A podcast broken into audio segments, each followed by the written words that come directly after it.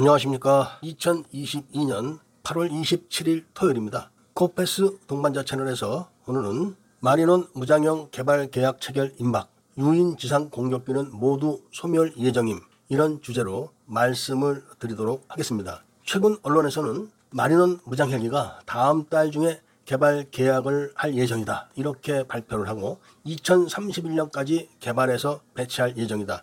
이런 보도를 했습니다. 그런데 지금 전 세계의 모든 군사 전문가들이 우크라이나와 러시아의 전쟁 결과를 분석을 하면서 곧 도태시켜야 될 군대 무기 네 가지를 선정을 했습니다. 그 네 가지 선정된 무기 종류에는 바로 유인 지상 공격기가 포함되어 있습니다. 여기서 말하는 유인 지상 공격기라는 것은 공격 헬기까지 포함이 되는 겁니다. 바로 러시아의 공격 헬기들이 우크라이나 군이 보유하고 있는 휴대용 대공 미사일에 수없이 격추됐습니다. 그래서 유인 지상 공격기가 보병을 지원하는 것이 아니라 오히려 더 많은 피해를 불러오고 있다. 그리고 아군의 손실을 키우고 사기를 떨어뜨리고 있다. 이런 결론에 도달한 겁니다. 그러면서 반드시 무인 공격 헬기만 지칭한 것이 아니라 유인 지상 공격 고정이기까지 다 포함을 한 그런 사항입니다. 이렇게 전 세계의 군사 전문가들이 곧 도태될 무기의 하나로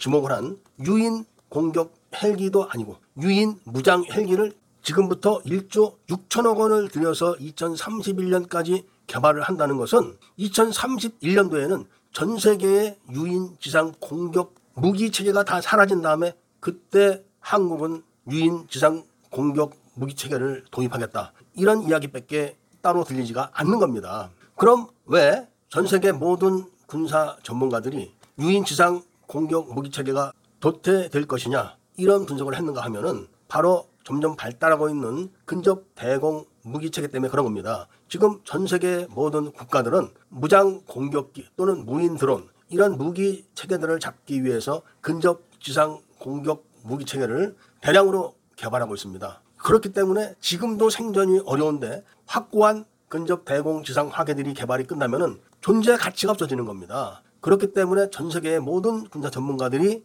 유인 무장 지상 공격 무기 체계는 도태된다. 이렇게 분석을 내놓은 마당에 이제 와서 1조 6천억 원씩이나 들여가지고 2031년도에나 배치하겠다. 이런 발상을 하고 있는 대한민국의 장성들은 심각하게 우리는 들여다 봐야 되는 겁니다. 그런데 문제는 전 세계 군사 전문가들이 언급을 했듯이 지상 근접 대공 화기들의 개발과 발달 이 문제만 있는 것이 아니라 바로 무인 공격기들에 의한 유인 지상 근접 공격 무기 체계에 대한 공격 이것도 심각한 겁니다. 그런데 문제는 바로 우리가 접하고 있는 또 대한민국의 최고 정예부대라고 할 수 있는 해병대가 접하고 있는 NLL 상에 배치되어 있는 해병 부대들의 북한에 상대하는 그런 대칭 무기 체계가 바로 무인 공격기라는 데 있는 겁니다. 북한은 이미 북한의 전략군에 무인 공격기 부대를 완전히 편제를 끝냈습니다. 그러니까 20년 정도 키워왔던 북한의 무인 공격기 부대를 훈련과 그 다음에 모든 전술 교류를 다 개발해서 끝내가지고 전략군에 정식으로 편제를 해놓은 겁니다. 그런데 이런 부대를 우리나라 해병대가 막을 수 있는 대칭 대응 무기 체계는 전무합니다. 일부 군사 전문가들이 비호 복합 2 같은 걸로 막을 수 있다고 하지만 그것은 어리석은 이야기입니다. 무인 공격기는 비호 복합 2 또는 천마 이런 걸로는 막지 못합니다. 더더군다나 해병대가 보유하고 있는 발칸포 같은 걸로는 절대로 막을 수가 없는 것이 북한의 무인 공격기입니다. 그런데 그런 무인 공격기가 북한은 이미 3천여 대를 보유하고 있습니다. 그런데 이 무인 공격기를 마리논 무장 헬기가 막을 수 있을까요?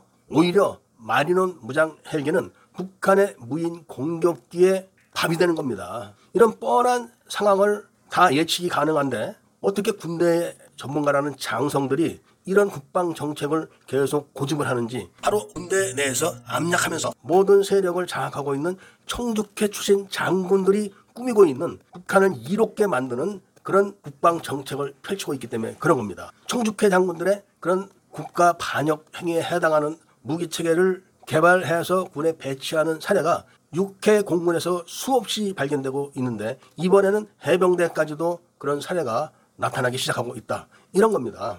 여기에 대해서 일부 사람들이 마리논에다가 무인기를 장착해서 배치하고 작전을 하면 된다. 멈티 작전이라는 게 있다. 이런 이야기를 하는데 전 세계에서 도태시키고 있는 공격 헬기도 아닌 무장 헬기를 이제서 개발하는 나라가 무슨 재주로 멈티 무인 공격기들을 마리논 헬기에다가 장착할 수 있을까요? 이게 말이 됩니까?